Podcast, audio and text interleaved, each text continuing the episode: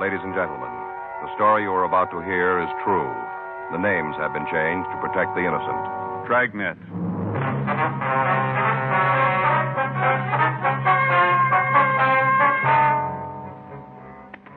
You're a detective sergeant. You're assigned to burglary detail. A jewelry store has been robbed. Merchandise amounting to $5,000 has been stolen. The thief made good his escape. Your job? Find him.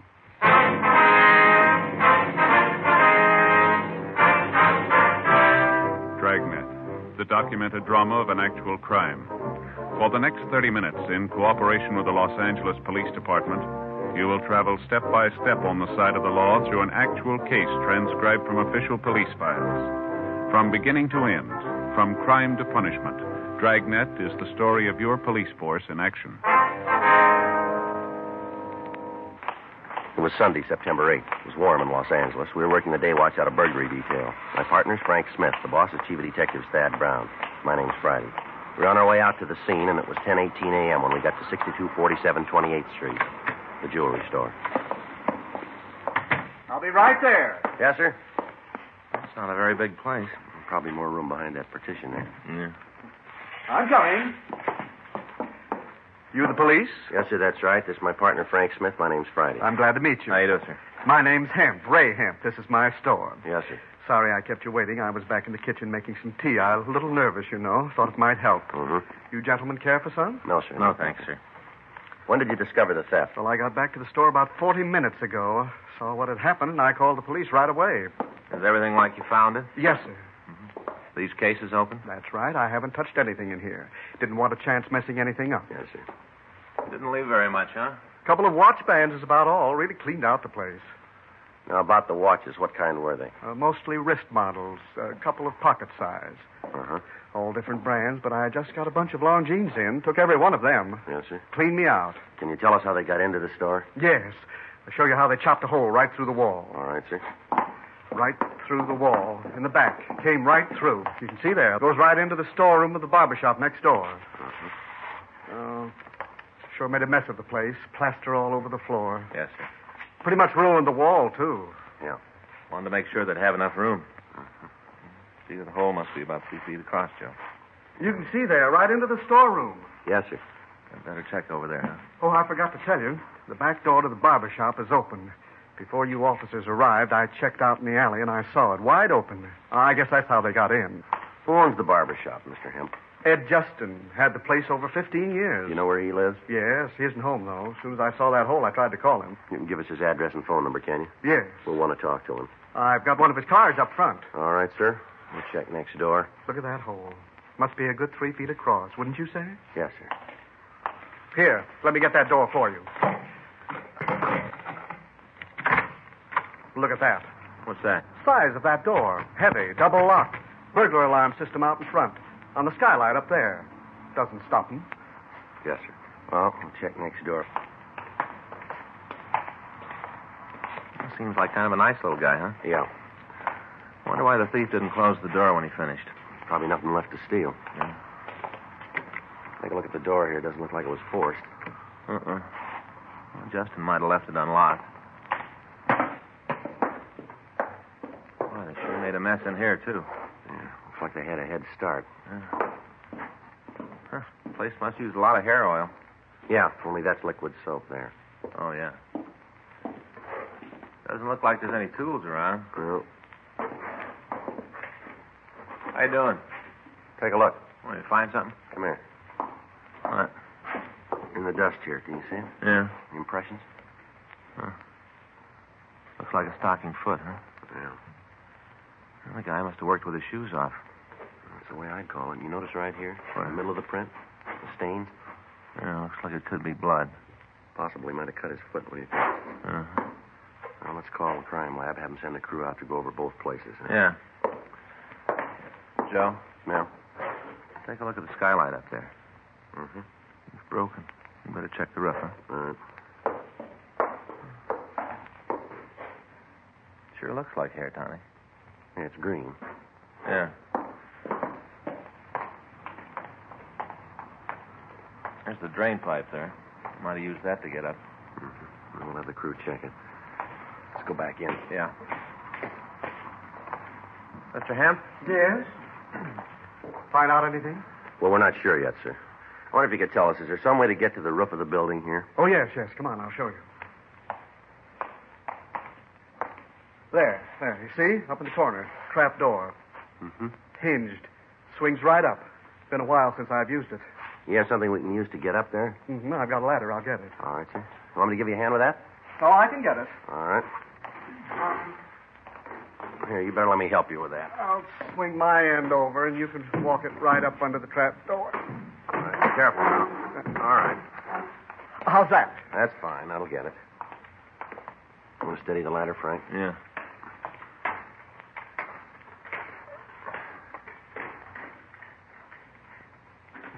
Can you get it? No, this bolt's stuck. Just a minute. It's probably rusty. I told you I didn't use it very often. Yes, sir. Oh. Okay, that's got it. Good.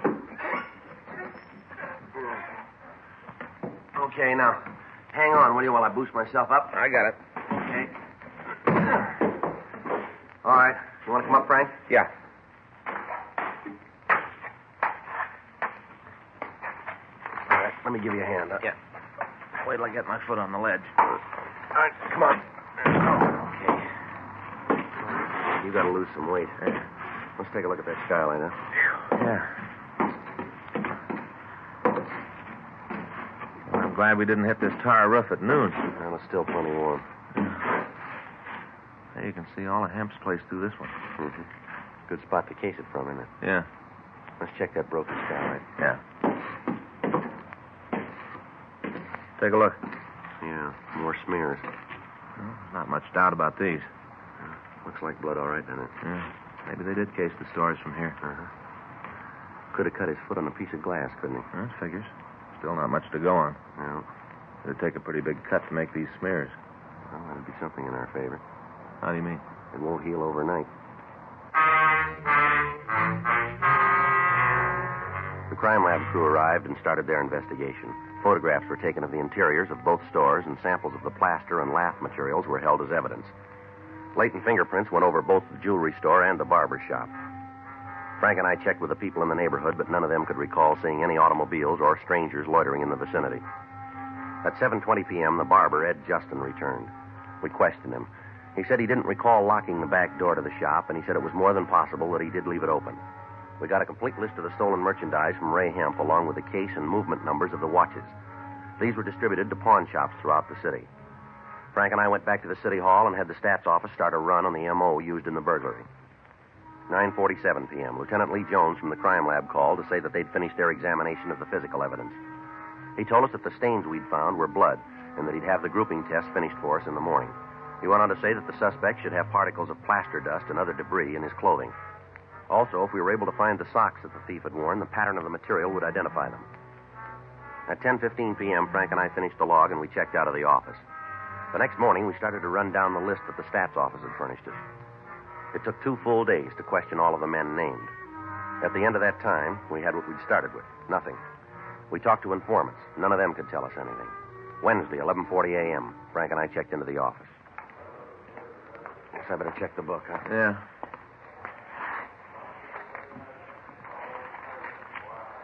What you got?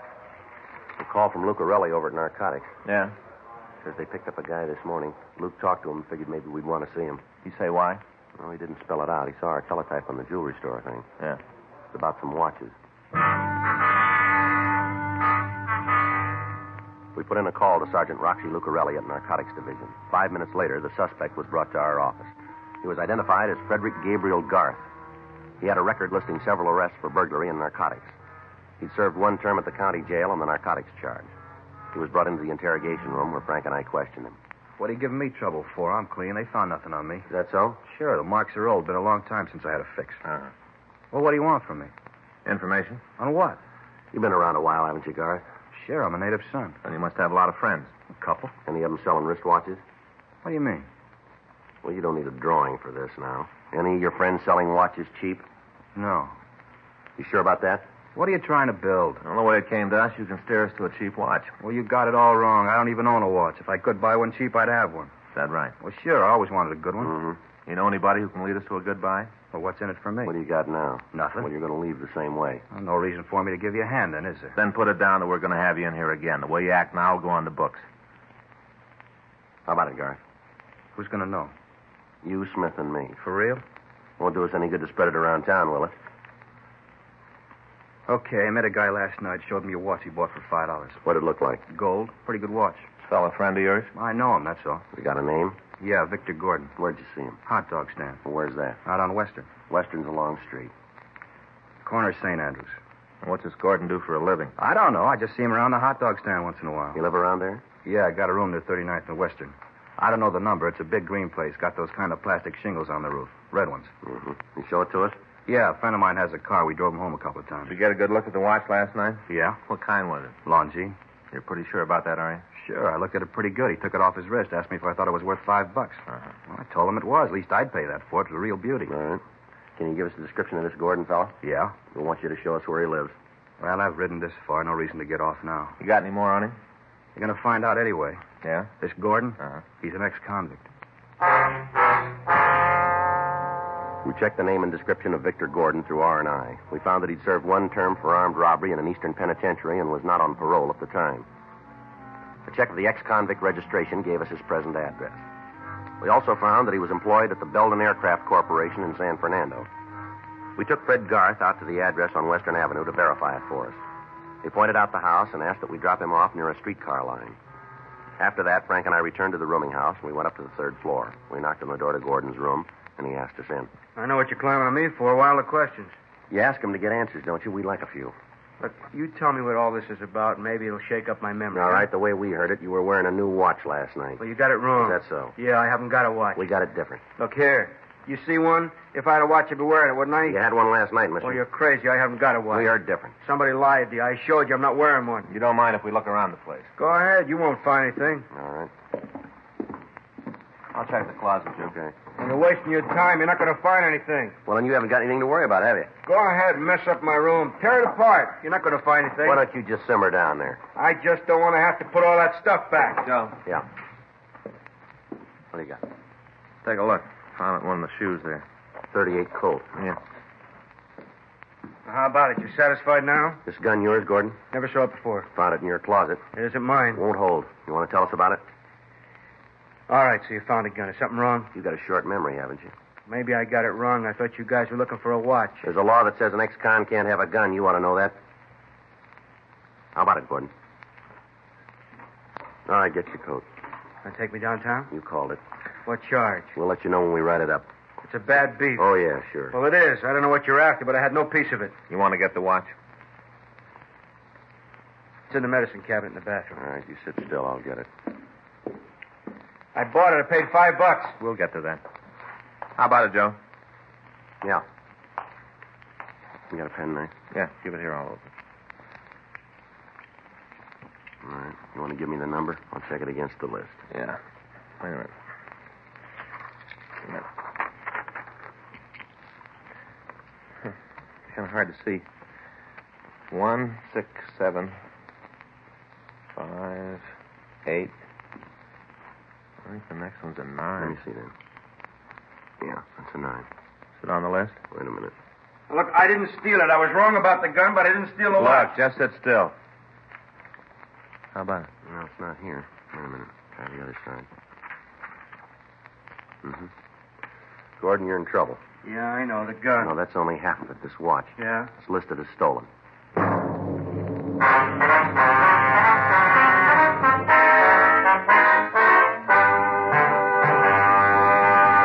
You are listening to Dragnet, the authentic story of your police force in action.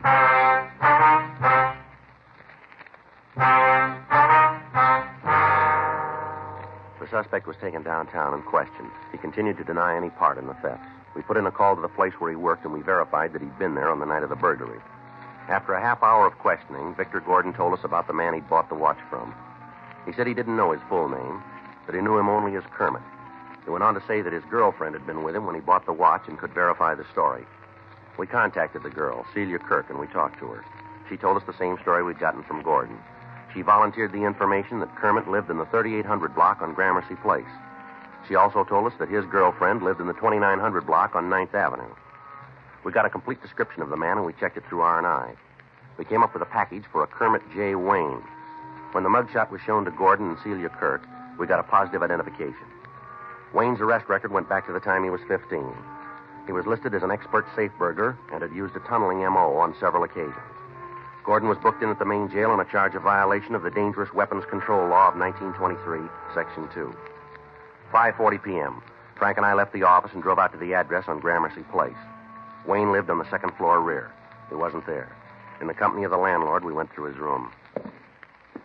Pretty dirty. You want to check the dresser? I'll get the trunk. Yeah.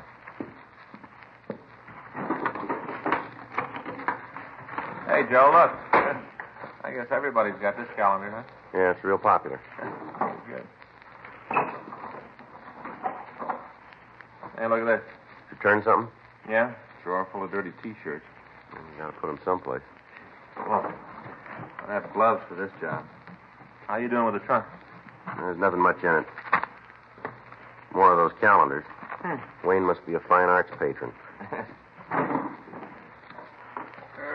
dirty shirts in this one.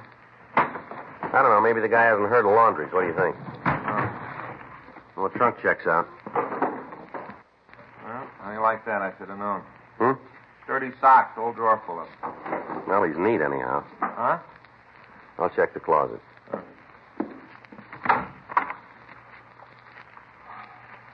A lot of hangers, not many clothes. Maybe the guy's broke, but that's no reason to be so dirty. How about that bundle there? I haven't looked at it yet. Wait a minute. It might be his clean shirts. No, pair of pants. Uh, figures. They're dirty, too. Wait a minute. Something in the pocket here. Pair of socks. That makes you wrong. What? If he was so neat, they'd be with the others. Well, maybe he had a reason for keeping them here. Why? Take a look. He had a reason. Blood on this one.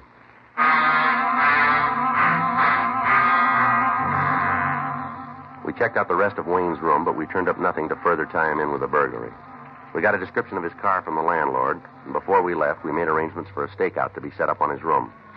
We took the pair of pants and the blood-stained socks down to the crime lab for examination. 8:20 p.m. Frank and I drove over to 9th Street to try to find Kermit Wayne's girlfriend.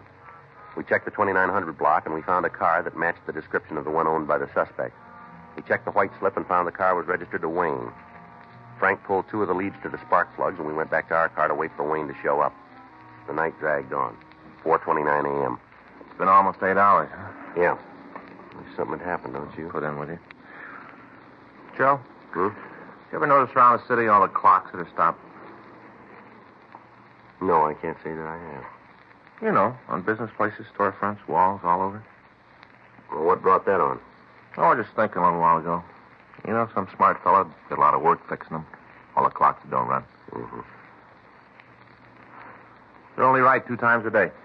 What? Clocks that are broke. Twice a day, they're right. How'd you like to be right only twice a day? some fellas would be all right. Like who? Guys that bet on the horses. Oh, yeah, probably would. Never thought of that. Wouldn't be so good if you worked in a chicken hatchery, though. Where? Chicken hatchery. What You know. do you mean? Well, those guys up there, they look at baby chicks. They're a day or so old, and they tell what they're going to be. You know, men or women. What? Well, they're going to be m- roosters or hens. Oh, yeah. Pretty good money in it. Well, that's a new one on me. Yeah, but you got to be right. None of this twice a day stuff. You know, say a guy bought a hundred little baby chicks, expecting to get, uh, you know, ninety-eight hens and two roosters. and he finds out he got just the opposite: ninety-eight roosters and two hens. How do you think he'd feel? Disappointed? You bet he would. That guy'd be looking for a new job too. Yeah, well, maybe he could fix those clocks, huh? Well, sure be a lot of money in it for Hold it. somebody, huh? Across the street. Yeah. I see. Talking to somebody inside eh? there. I can't see him too good. Not the right height though. It's coming this way now. Notice the walk? Checks out all the way. Yeah. Ah. It's him. All right, wait till he gets in the car. All right, let's go. Right. Hey, hey, fella. You Kermit Wayne? Hey, what is this? Police officers, are you Kermit Wayne? Yeah, why? Get out of the car. Come on. Keep those hands where we can see them. Why you want to talk to me? Come on, get out. Just put it down the way you walk, huh? This don't make sense. It does to us. What do you mean? You're limp.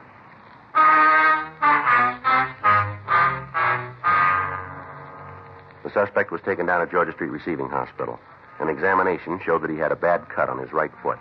We contacted the office, and another team of men were sent out to the apartment of Wayne's girlfriend to go over the place. Frank and I took the suspect back to the office. 8.25 a.m. Don't guess we can expect much from Wayne's girlfriend if she's anything like him. No, he's a clam, that's for sure. We're going to need something strong to open him up. Friday? Yeah, Mac. How'd you do out there? Think maybe we got something for you. Yeah. Where's the guy? The next office. You taking a trip, Mac? Uh-uh. Suitcases for you.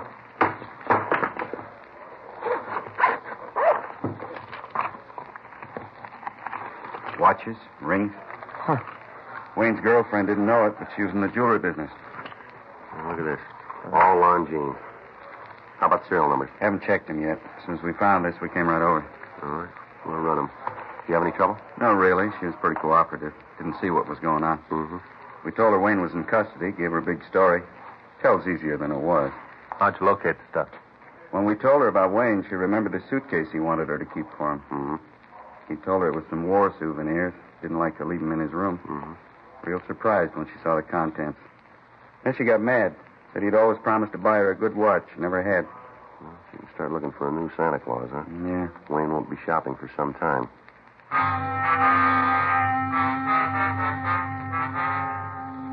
We checked the serial numbers on the watches, and we found that they were the ones taken in the burglary of the jewelry store. All of the other merchandise matched the description that we'd gotten from Ray Hemp. 9.18 a.m. All right, you want to tell us how you cut your foot? I'm giving you nothing. You did it on the skylight over the barber shop, didn't you? You tell me. I don't know. Maybe I cut at the beach. No, we don't think so. I want to see a lawyer. I'll talk to him, but I got nothing for you guys. All right, we got something here we want you to see, Wayne. How about it, Wayne? Look familiar? Who you kidding? Bunch of watches. I seen watches before. Who hasn't? These are a little different. Look at the suitcase. Does that ring any bells? Don't mean nothing to me. You guys are trying to trap me. I know how you are. Won't work this time. I learned all about you cops a long time ago. I get it. Burglary Friday. Yeah, right. Hmm. Both of them, huh? Oh, good. Okay. We'll check with you. Want to give us a story now, Wayne? I'll talk to a lawyer. That phone call there. It just called the third strike on you, mister. More blood. All right, I'll give it to you straight. When you went into that jewelry store, you cut your foot. You left blood smears all over the place. You gotta stay away from comic We books. got pictures of the smears. Our crime lab matched them up with a pair of socks that we found in your room. The pants we found are loaded with debris that you picked up when you went through that wall. And we can prove it came from the same place. Sound like we're bluffing? You want to tell us about it now?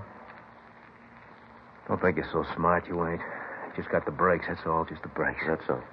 Yeah, you cops ain't smart. I learned it real young. Once in a while, the breaks fall on your side. Something else you should have learned real young. You wouldn't be worrying about the brakes now. What's that? The eighth commandment.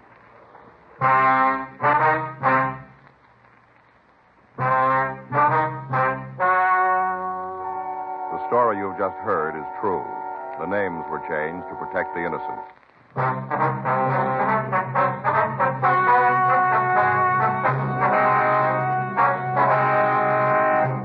Kermit J. Wayne was tried and convicted of burglary in the first degree. Victor Cavell Gordon was found guilty of violation of the Dangerous Weapons Control Act and received sentence as prescribed by law. Burglary in the first degree is punishable by imprisonment in the state penitentiary for a period of not less than five years. Violation of the Dangerous Weapons Control Act is punishable by imprisonment in the county jail for a period of not more than one year, or a fine of $500, or both such fine and imprisonment. You have just heard Dragnet, the authentic story of your police force in action, and starring Jack Webb, a presentation of the United States Armed Forces Radio Service.